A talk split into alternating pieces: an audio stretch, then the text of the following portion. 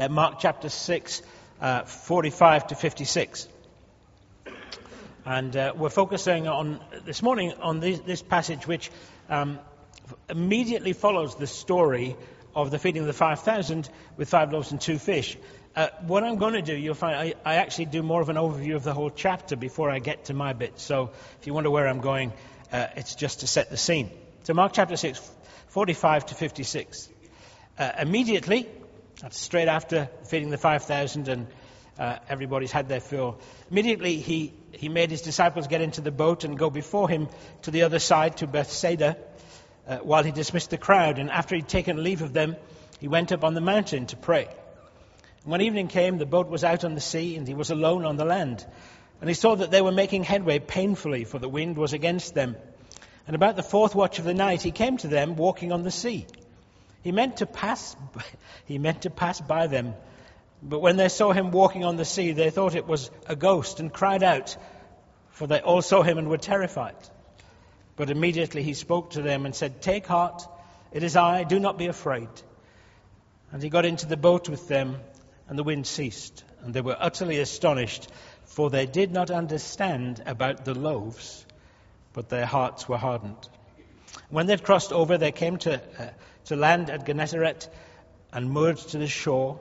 And when they got out of the boat, the people immediately recognized him and ran about the whole region, began to bring the sick people on their beds to wherever they heard he was.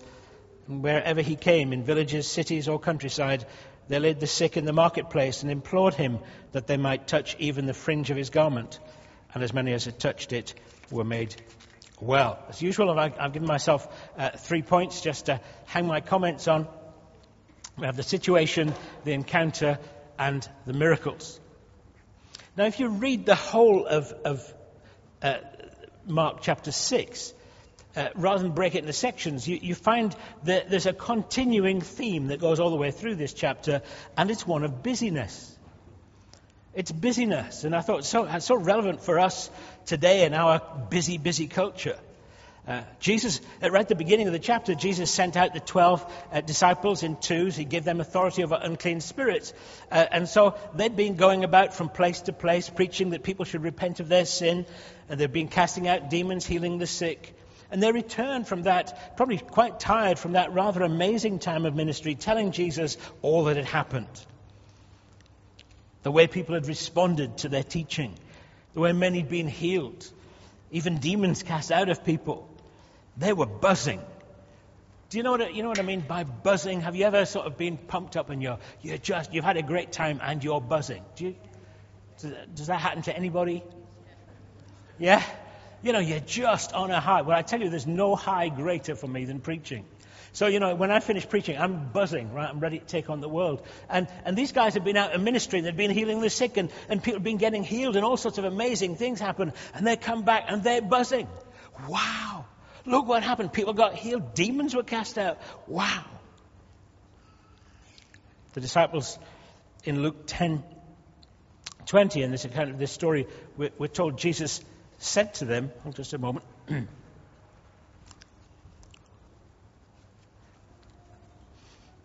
Do not rejoice that the spirits submit to you, but rejoice that your names are written in heaven. They're buzzing it's a bit like Jesus said, Well done, guys, but make sure that you keep the main thing the main thing. We're not careful in these days, we get so preoccupied with the supernatural, with signs and wonders and amazing and amazing. We get buzzing, and actually, the main thing is Jesus. The main thing has always got to be the main thing. Your name's written in heaven. You're a child of God. That's, we, we praise Him for that. So the meeting started today I, I felt interesting what Suresh said about having times of being dry uh, and needing sort of rehydrating, as it were. I felt God say this tell people to praise themselves out of it. What I mean by that is the answer to, uh, to it all. If you're feeling low, praise God. If you're, if you're buzzing, praise God. But if you're p- feeling low, then deliberately, intentionally, through gritted teeth, start praising God. You will find it changes you and it breaks you free because praise, God is always worthy of praise. Always worthy of praise. Do I do that all the time? Not always, but I do try to. I really do try to live that way.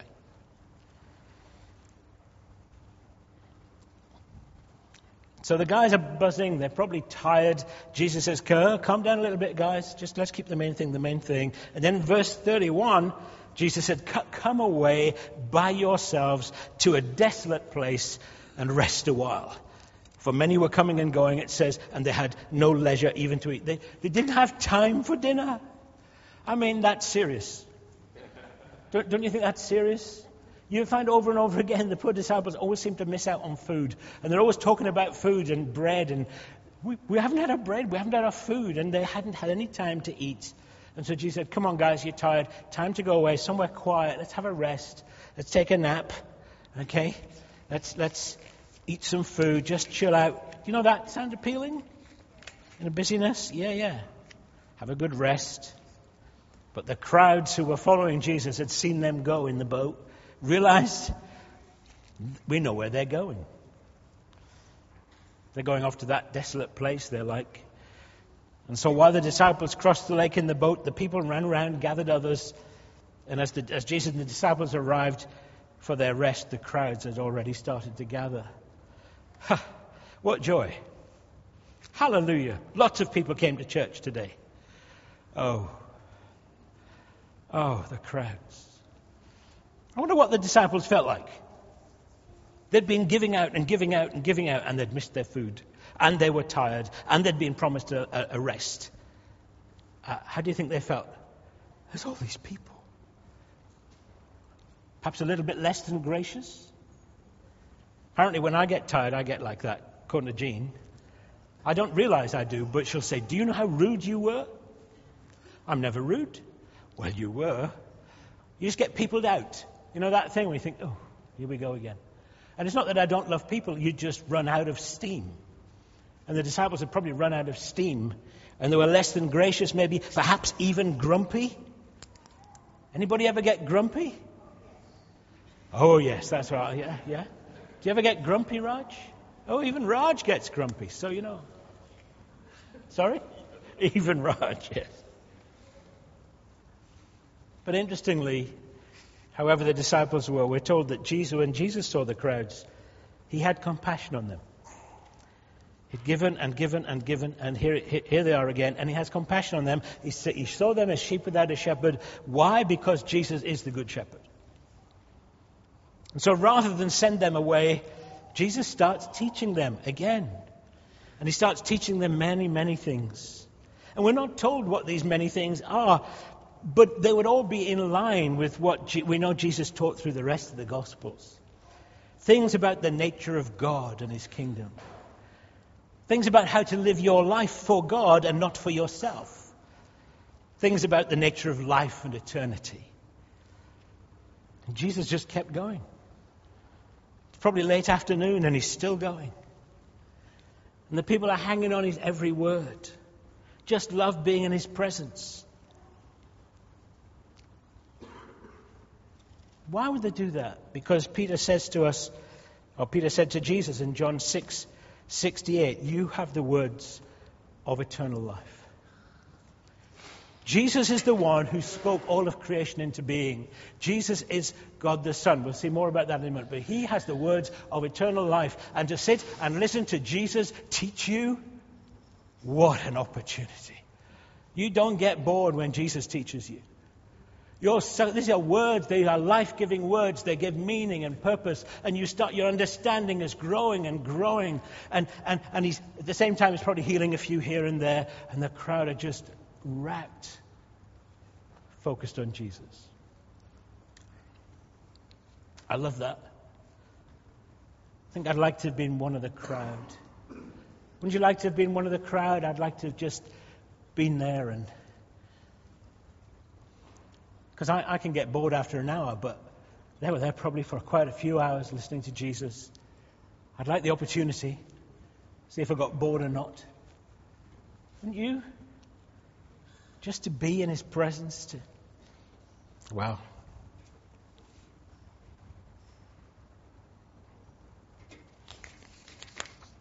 Eventually, the disciples had had enough.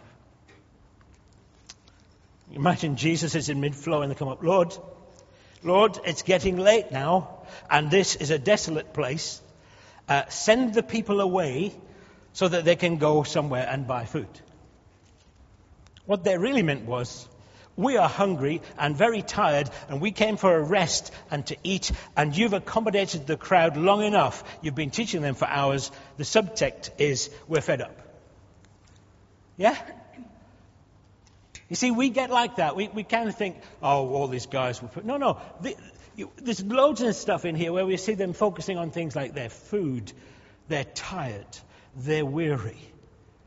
You remember in the, in the Garden of Gethsemane when, when, when Jesus wants uh, Peter, James, and John to, to pray with him and they keep falling asleep? They, they, they mean well, but they, they, you know, they aspire to a lot, but they don't deliver a lot. Anybody ever feel like that? You aspire to great things in God, but you somehow run out of steam. Any, anybody ever felt, you know, I'm going to take on the world. Oh, I'm going to, I'm going to, we're going to see revival in Teesside. Somehow you can't get beyond your dinner. Yeah? Oh, it's, it's, it's tough, but that's the reality. Real people, real guys. We're fed up. And so, you know, Jesus, You'd think he'd have compassion on these poor guys who'd done the ministry, they'd done the stuff. He told them to rest and eat. And you know what he says? Well, you better feed these people then. They're indignant. Oh, Lord, we couldn't even, we couldn't, it's going to take half a year's wages to do that. We, we can't do that. So Jesus said, Come on, what food is there here? Just a lad with five loaves and two fish. So we know the story. Jesus blesses it. And then he says to the disciples, Now you put them in rows of 50 and you feed them. And of course, they're all fed and there's 12 baskets full of food left over. Now, why have I gone through all of that? Because that's not my bit, is it? Because what I'm dealing with in the next few verses, we need to understand the preceding verses to, to understand my verses. The crowd are fed. Jesus immediately makes the disciples get in the boat, head back to the other side of the Sea of Galilee. And Jesus dismisses the crowd. We do well to focus for a minute on what Jesus does next. Roger's already mentioned it. He goes up alone, alone on the mountain that was nearby to pray. As I've been preparing this, I've had an increased sense of God reminding me again of the vital part that prayer must play in our lives if we're to be effective as the people of God. I mean, vital part. And I know what it's like, you know. Sometimes people think leaders are made of different stuff, but I assure you, prayer is hard work.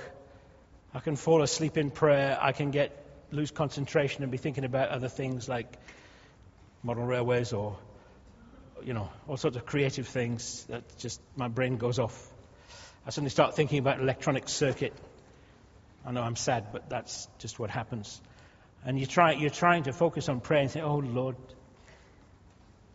not easy. Jesus had given out all day. He had his own group of guys, and they're learning to be effective in ministry, but now Jesus needs to be alone to pray. He didn't even have a prayer meeting with his team, which is what we probably would have done.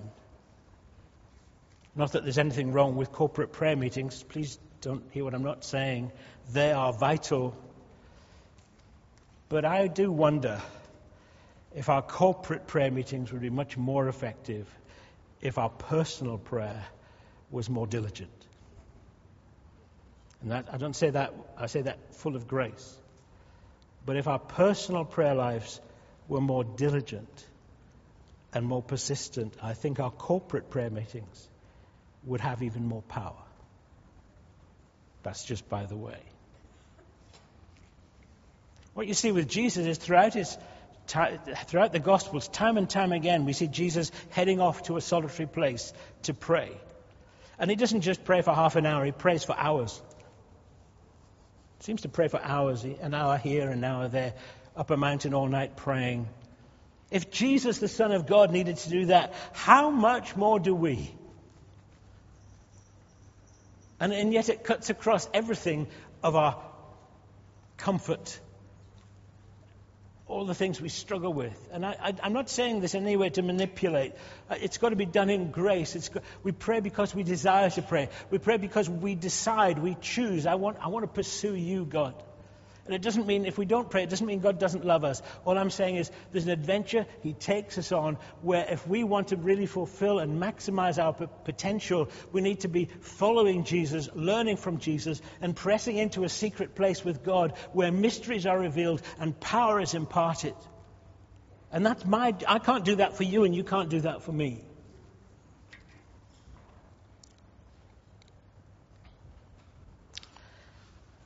As you obviously just realized I'm about to start a two month sabbatical.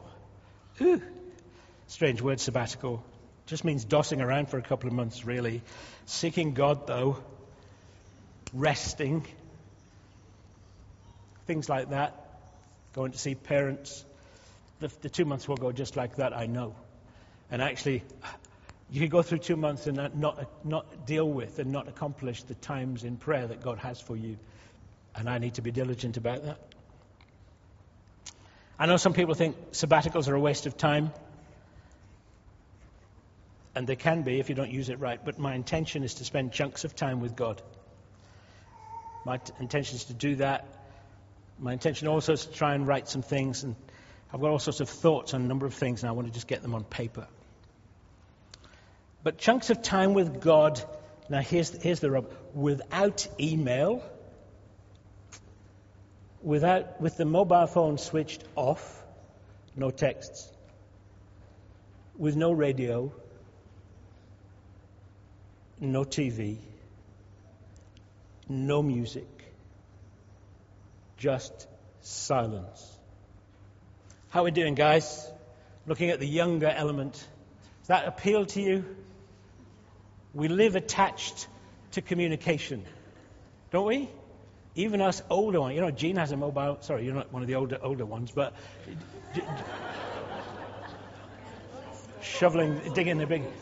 Jean has, who's not that big on technology, has mastered the use of a mobile phone and thoroughly enjoys it. But you know what? If you're not careful, you get you become its slave. Do, you be, do anybody know what I'm talking about?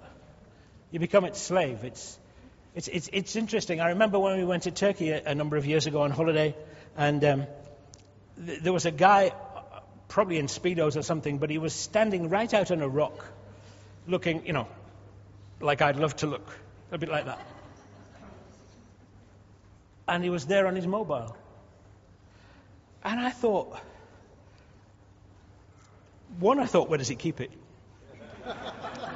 but, but, because just how my mind works. But, but, but, but I, I thought, could, could you not just go and stand on a rock and look at the sea and the vista without a mobile phone? Just bizarre. I, where we got to is it's like soon we'll be having them transplanted into the, into the ear so that you just press a button. Oh, yeah. I mean, the technology's there. You can do it already, just about. We laugh, but, but it becomes communication, communication, communication to the point where there's no silence anymore. And the thing about if you want to hear God, God doesn't dance to our tune. We have to dial down and listen. And Jesus said, My sheep know my voice. And my challenge is this would you notice if he spoke? Would you notice if he spoke? Would you notice if God speaks in the noise?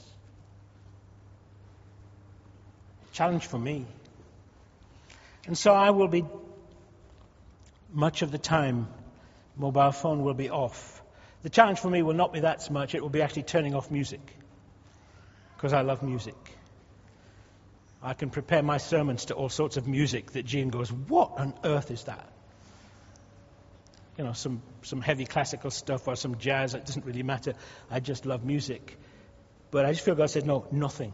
Silence. Wow.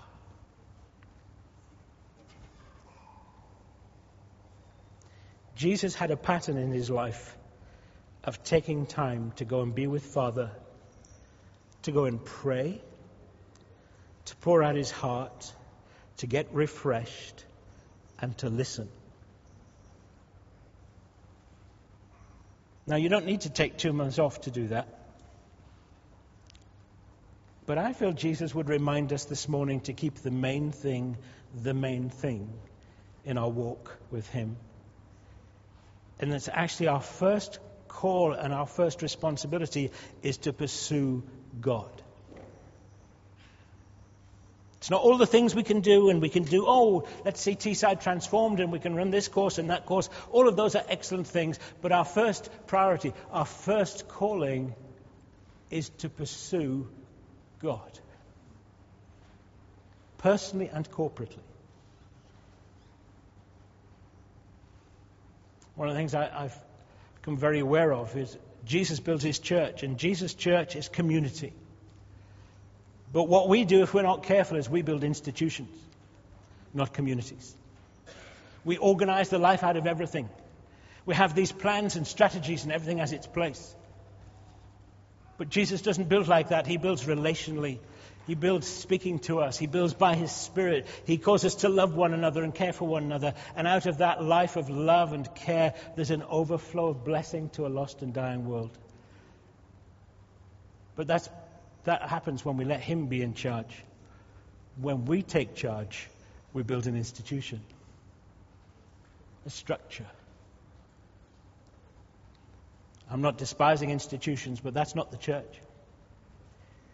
The church Jesus is building is pursuing God, is for God, His people, worshipping Him, hearing His voice, doing what He says.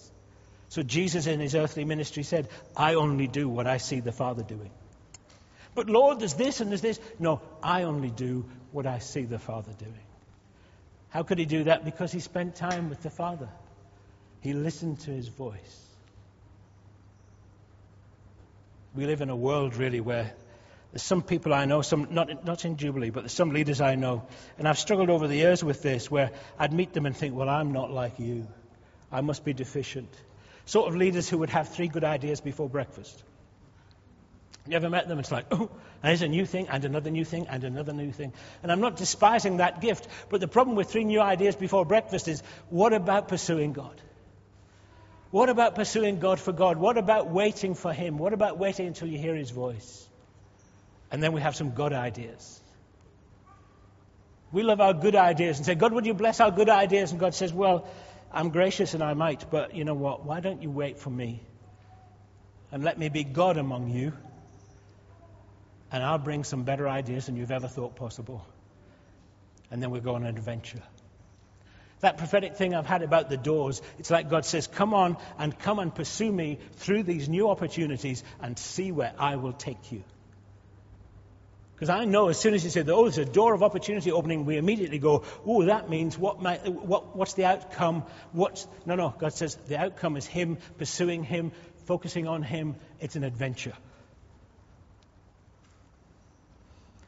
As I shared that, Jean just reminded me when I got back. Where, where, we go on holiday in Turkey, we have been sad. We've been there so many times. Our name is on the door. In brass. It's our room. These doors I'm talking about are doors of adventure. And I feel God says, I'm opening them for you. And I'm here to welcome you in. Will you come on the adventure? And it's for everyone in Jubilee. It's For every, it's not just Jubilee, not limited to Jubilee, but I feel particularly it's relevant, and I feel God says it's right now. It's right now. It's beginning something fresh in you right now. It's here for you if you want it. Anyway, I'd better move on.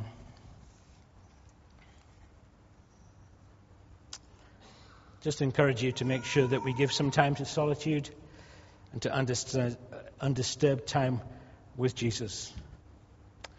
Second point is the encounter. We'll go on verses 47, 48. And when evening came, the boat was out on the sea and he was alone on the land. And he saw they were making headway painfully, for the wind was against them. It's unlikely that Jesus could physically see the boat on the sea.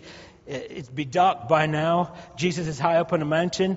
I would suggest the Holy Spirit is revealing to him. In the Spirit, he could see them struggling against the elements, wind blowing against them. And these are, a lot of these guys are fishermen, you know, they, they know how to do it. And so what we're told is that in the fourth watch of the night, which is sometime, sometime between 3 a.m. and 6 a.m., you know that time of night when we're all so wide awake? Or not? Right, this, this, is the middle of the night. This is, this is beyond two. This is three o'clock, four o'clock. They're still trying to get to the other side. And Jesus comes to them walking on the Sea of Galilee. And guess what? They were terrified. I think that's quite understandable. Do, do you? The middle of the night, you, you, you know, you, oh, and the wind. You, you, you could just. Whoa, this guy is walking, walking on by, actually. It says he wasn't going to stop. He was walking on by. I actually think, it's not said, but I think whether he stopped or not depended on their faith response. There's a whole sermon there. Whether he stopped or not and got in the boat was dependent on their response. They thought he was a ghost, but Jesus speaks. Don't, don't take heart, sigh, don't worry, don't be afraid. Interestingly, in Matthew's rendering of this story, he, he tells us how Peter calls out, Lord, if it's you, tell me to come to you. And Jesus says, Come, and we know the story. And Peter gets out and steps on the water a little way, and then he becomes aware of the elements, and then he starts to sink and shouts, Lord, save me. And Jesus had to grab him and pull him up. And, and Jesus says to Peter, Oh, you of little faith, why did you doubt? Oh, you know, we don't need much, do we? We only need a grain of mustard seed. But he's saying to Peter, who's just about to go down and sink into the Sea of Galilee, Oh, you've little faith. Why do you doubt? Oh, Lord, help us, is what I think. It's interesting also that Mark doesn't tell us that bit of the, the gospel. In his, in his gospel, doesn't mention Peter walking on water at all. And, and interesting that Mark is probably, the story of Mark is told, is telling the, through the eyes of Peter. He's, he's writing the gospel. It's Peter's gospel, really. He's writing on behalf of Peter. That's, that's what's presumed. So why did Peter choose to leave it out? I don't know. But maybe he didn't want his lack of faith to be told throughout history. You know, I mean, it's a bit self-centered. It's like, oh, the Lord said to me, oh, you of little faith, and I sank, and he had to rescue me. Oh, and all of the future for generations will know that story. You probably think, I'll just leave that bit out. Yeah, I'm not say. Or it could be, and, and, and let's lift him up a bit here. He didn't want the focus of the story to be about him because it isn't about Peter walking on. The focus of the story is not about Peter walking on the water. Now, it, it, it is part of the story. What, what Mark does make clear, however, is that the disciples together welcomed Jesus in the boat. They responded in faith, and he, he gets into the boat, and immediately the wind calms down. And then again, we're told something that I feel we need to focus on for a few minutes. We're told the disciples were utterly astounded, for they did not understand the loaves. They didn't understand the loaves, but their hearts were hardened uh, it kind of jumped out at me, that phrase, as I was preparing. I thought, they didn't understand the loaves. Well, hmm, what's that mean? I, am sure they understood, understood that they all got fed because they ate it. They'd have some food that way.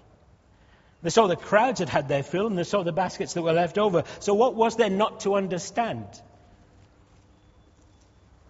But then I, I began to think wider. I was praying into this, and it, it got me thinking about why Jesus did all these amazing miracles. In John chapter 2, we read how Jesus changed water into choice wine, and he made far more wine than could be sensibly drunk at a wedding, or even nonsensibly drunk at a wedding. There was just gallons and gallons of the best wine. We're told in John 2:11 that this was the first of his signs Jesus did this, the first of his signs, Jesus did it at Cana in Galilee and manifested his glory, and his disciples believed in him.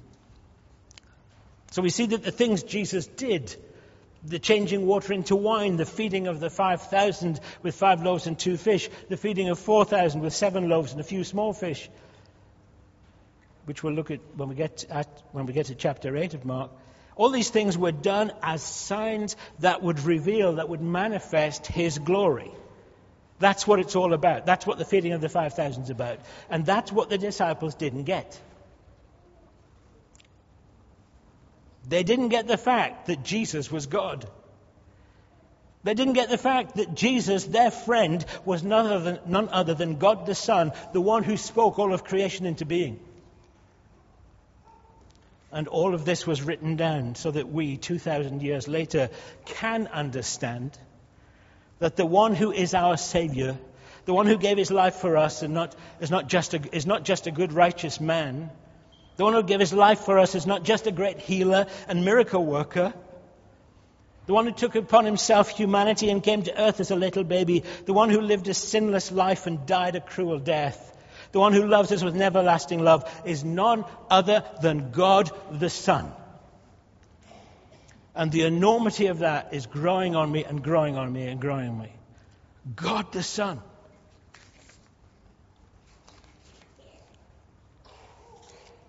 He wants us to know Him. But He's God. We bring Him down. We, there's a book written years ago called Your God is Too Small. Anybody ever read that? No? we make God in our own image. And we imagine and we say, Oh, Jesus, He died for me. Do you understand who He is? He's God. I, I was, again, I was going through my mind this morning as we were, as we were uh, worshipping, and I, I, I just felt God saying, You know what? You think of your emotion. Are you an emotional person? Do you feel things? How much more does our God, who is so majestic, his emotions must be immense and awesome and incredible. Imagine the emotion of the Godhead as the second person of the Trinity is wrenched, die. Can you imagine? He's the one who loves us. He's the one who died for us. He's the one who needs to be revealed. His love his love compelled him to come. His love for us. His love for Teesside. His love for a lost and dying world. It's him we proclaim. Throughout his earthly ministry, he did sign after sign that would reveal his glory, that would manifest his glory to those whose hearts were open and could see. So when we read in Habakkuk 2:14, "For the earth will be filled with the knowledge of the glory of God," as the waters cover the sea. We're not saying, oh, the world, people say God exists. We're not talking about that. It'll not be debatable. It's knowledge of the glory and the majesty and the splendor of God will one day fill the earth. There'll be no place on earth where His glory and majesty is not seen in all its fullness. That's what we live for. That's what we hope for. Our Jesus, our magnificent King, when he comes again in all his glory, we'll be changed and we'll be like him, which is amazing. But it's him we proclaim. It's him who is revealed throughout, throughout the. You know, you know we, I just find it so exciting. I'm kind of caught up in this at the minute. See, if you're struggling with life, if you're finding, you need to see Jesus.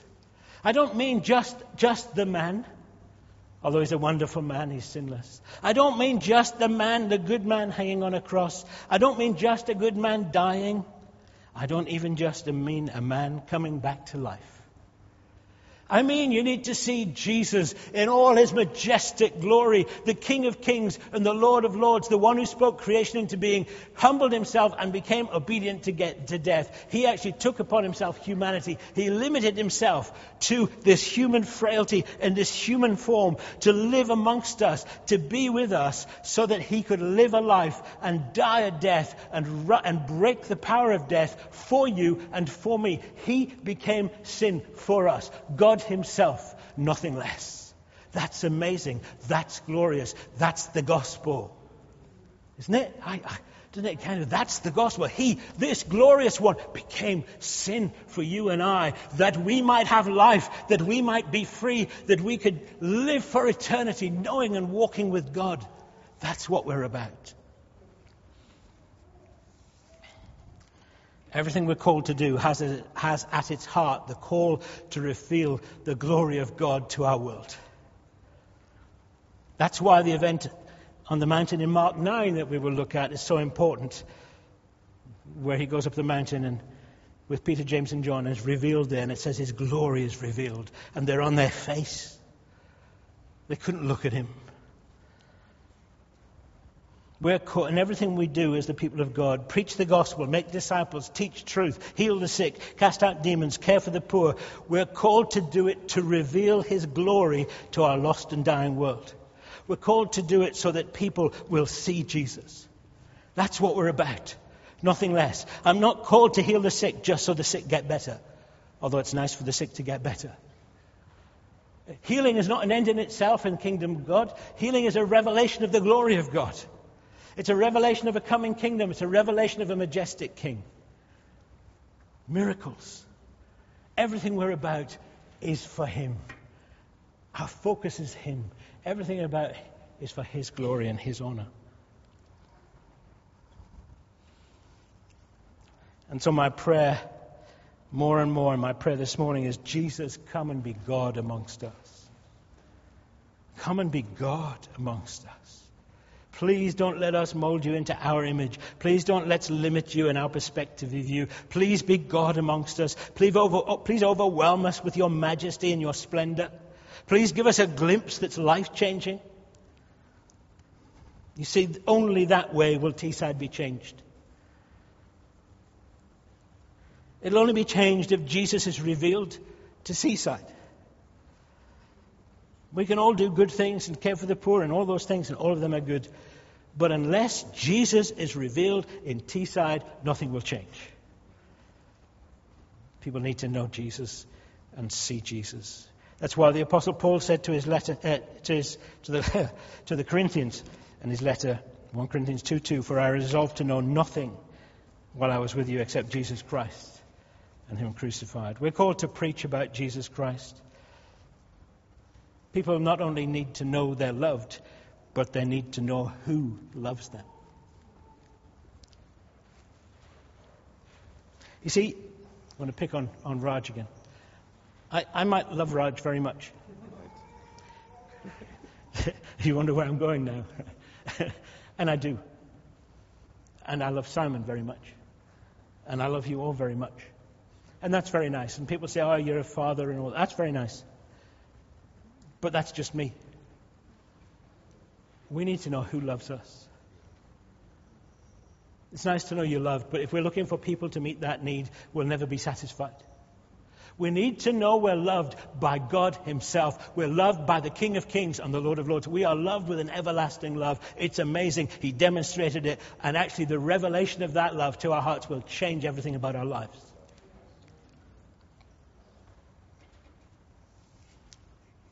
The King of Glory loves you. The King of Glory loves Teesside. The King of Glory loves our nation. The King of Glory loves the nations.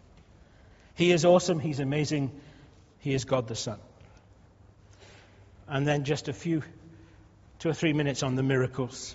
As we go on from verse 53 in our reading, and they've crossed over to the land of Gennesaret and moved, moored up on the shore. And as soon as they get out the boat, the busyness starts again.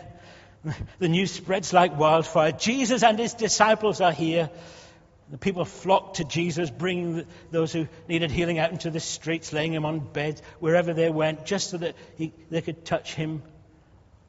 There's clearly a season of miracle upon miracle upon miracle. The revelation of who Jesus is is just expanding and expanding and expanding. People are running to him. As many as have touched him were healed. That's no limits. It wasn't some got healed and some didn't. As many as who touched him were healed. God the Son was in their midst, and they came from far and wide. As we begin to reveal his glory more and more to our families, to our neighbors, to our work colleagues, to the whole of Teesside, then eventually news will start to spread like wildfire. And the news will be Jesus and his disciples are here. That will be the news. That's, that is us. The church. We are the disciples of Jesus. We're also the body of Christ. And so, we, so where we are, Jesus is, and his glory is more and more revealed. I want, I want his glory to be revealed in my street. I want his, glory to be revealed to my neighbours. I want his glory to be revealed to, to, to, to, Middlesbrough and Stockton and Teesside. I want his glory to be revealed. I want people to get to the point where the news headline in the paper is Jesus and his disciples are here. And people are flocking and saying, what, what can we do? They start running. We, we, want, to, we want Jesus. We, we, he, he, we see who he is now. Is this a pipe dream? No, I don't believe so.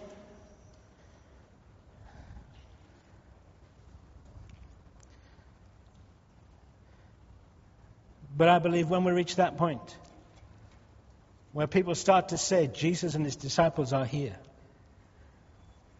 and as the news starts to spread, so revival will have begun in Teesside. What do I mean by revival? I mean the masses turning to Jesus. I don't mean just a, an outbreak of signs and wonders, as good as that is. I mean people in their tens and twenties and hundreds and thousands turning to Jesus, running to Jesus. I, I see a day coming when someone will knock on my door and say, What must I do to be saved? I see it. And if you look at church history through the times of revivals, when made masses and masses huge population centers ran, all were running to Jesus. What you'll see is they were knocking on doors. What must I do to get saved? It's an outbreak of the glory of God. That's what it is. It brings conviction. It brings a sense of, I need to get right with God. We cannot manufacture that, but we must reveal Him in every way we can. We live for His glory and honor. I'm believing God for a worldwide revival in our day. It's not been our experience, although parts of the world right now are seeing astonishing things. Tens of thousands, hundreds of thousands of people are being born again. Astonishing things. I'm living for it. I think it's worth giving your life for. Don't you? I love that song we used to sing, I want to give my life to something that will last forever. I want to serve the purposes of God in my generation. As long as I've got life, and I'm getting older, but I tell you this, and I'm sure there's doors before me and Jean, just as there is before all of us. I, I don't see those doors taking Jean and I away from Jubilee. Anything's possible with God, but I don't have any sense of that. But there's new adventures and there's new things, but it's all about revealing the glory of God everywhere we go. It's all about seeing the glory of God come to Teesside, to Tanzania, to Turkey, to other places we're involved in. And that, unless we're doing it for that, we're not doing it. We, we might as well just stay home. But there's a calling on us as a people. There's a calling on us. And no one's excluded. No one's left out. It's not like, oh, well, that's just for the leaders. No, no. Everyone. There's a calling on you guys, you young guys, your students and others. There's a calling on you. There's a door for you right now for you to say, yeah, Lord, take me on this adventure, please. I don't know what it'll mean for you, but it's there. And for us who are somewhat older, the adventures are still there. And for all you in between, the adventures are there. Do you want to grab it or do you want to just go, oh, well? Be so easy. I watch so many church leaders get to my age and go, oh, well, that's me done. Perish the thought. You're stuck with me for a while yet. It's for His glory. Are we up for giving Him glory? Are we up for that? It'd be good to stand. Can we stand? I want to pray for us. I don't really want to sing, to be honest. I, I, I just deflect. I just want to pray for us. And if you want prayer, there's some things was shared before. It'd be good if you came out for prayer. Um, just come and stand out here, and a, a team of people will pray for you. And if you're responding to things and you want prayer, if you want healing this morning, but I just want to pray for us as a church. And I'm not going to rush it. Is that all right? So just let's focus our attention. Just get focused on Jesus. It's not like the final prayer we go home. Let's just focus on Jesus for a, a few minutes. Lord Jesus, we honor you as the King of Kings and the Lord of Lords. We declare that you are God the Son. You are the one in all your glory and majesty who spoke creation into being. You are the one who loves us with an everlasting love. You are perfect in all your ways. Your love is beyond understanding and greater than we can fathom. God, we declare that we desire and we want your glory to be manifest in our lives, through our lives, in the Church of Jubilee, for you, for your honor, for your glory, for, for, to, for your praise. It, it's just for you. It's not, it's not for us. It's not even for Teesside. First and foremost, it's for you. Because you are worthy. Because you're worthy, Lord Jesus. You're worthy. We want to be able to join with the elders and all the others that we read of in Revelation. Say, Worthy are you. You are worthy, O Lord. Majestic King. Oh God, would you be God amongst us? Would you come and invade us? Would you take us on adventures with you? Would you invade our homes? Would you invade our marriages? Would you invade our family life? Would you invade our, our community groups and our small groups and our prayer groups and our alpha courses and, and anything else? Would you invade, would you invade Open Door? Would you invade all the homes that Open Door uh, look after and all the people represented? Would you invade, would you invade, would you invade in your glory? I, I ask for an outbreak of God. I say that very respectfully, but I, praying for a God outbreak. Lord, uh, something fresh, something new, something greater than we've ever seen before, some greater revelations of you. We want to be captivated. It's for you, Lord. And we give you praise.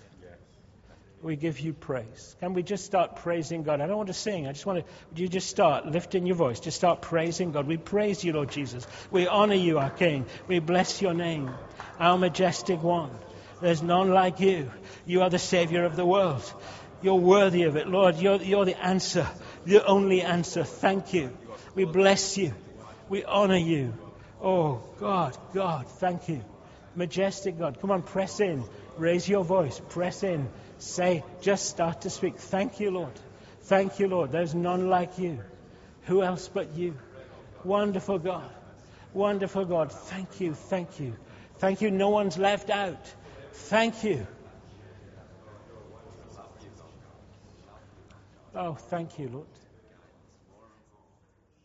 Thank you, Lord, that there's no one in Jubilee left out of the adventures with you. It's, it's not just for the few. It's for the whole church.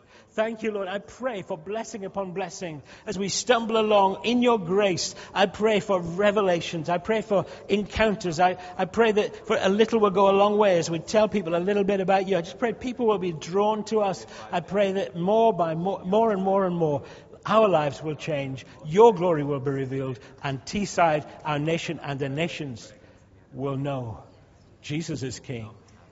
And we adore him. Bless you, Lord. Oh, thank you. Thank you. Thank you, Lord, for your presence here this morning. How wonderful to walk with God. How wonderful. Rest upon us as we go home. Rest upon us throughout these coming weeks and months. Take us through the, the um, through the doors and into the adventures you have for us. We bless you, Lord. Amen.